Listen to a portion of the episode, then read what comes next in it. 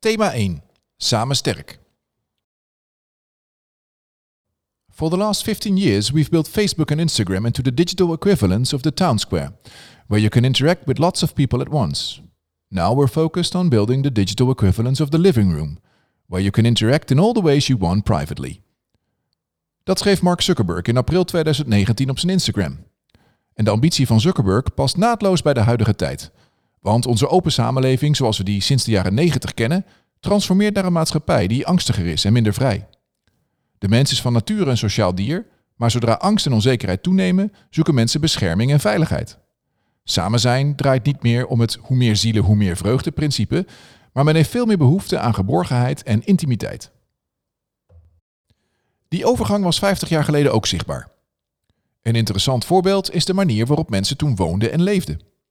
Thuis was het knus en warm. Cocoonen was populair. Veel huizen hadden een zitkel met een open haard, steenstrips op de muur en hoogpolig tapijt op de vloer.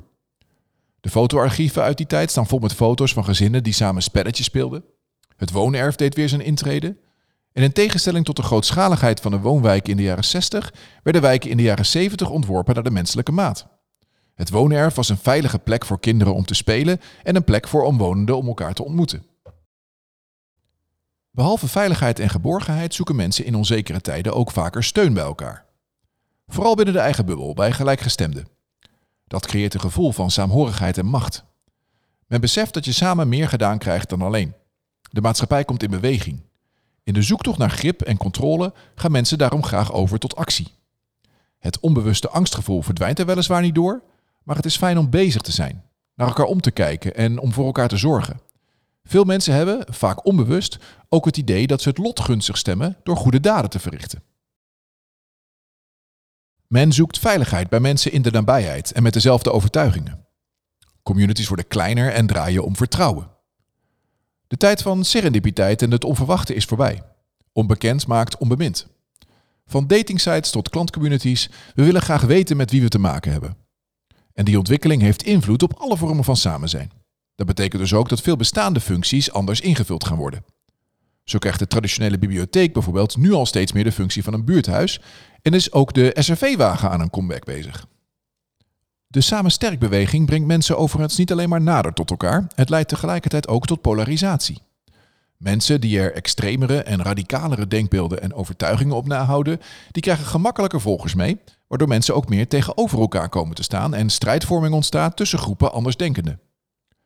Zo is het de monniken in de stad Palitana in India gelukt om bij de lokale overheid een verbod af te dwingen op het eten en het verkopen van vlees en eieren en is het zelfs ook strafbaar om dieren te slachten.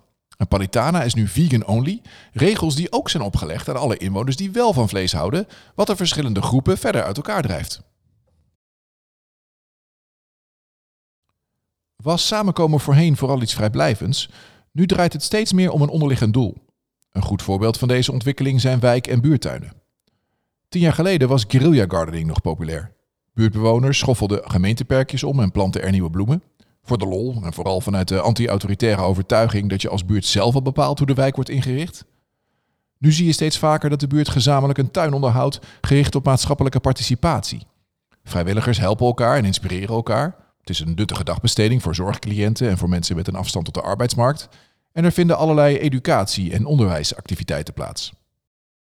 Steeds vaker ontstaan initiatieven waarbij mensen de regie meer in eigen hand nemen. Het is prettig om ergens aan bij te dragen, de afhankelijkheid van anderen neemt erdoor af en het geeft een gevoel van controle.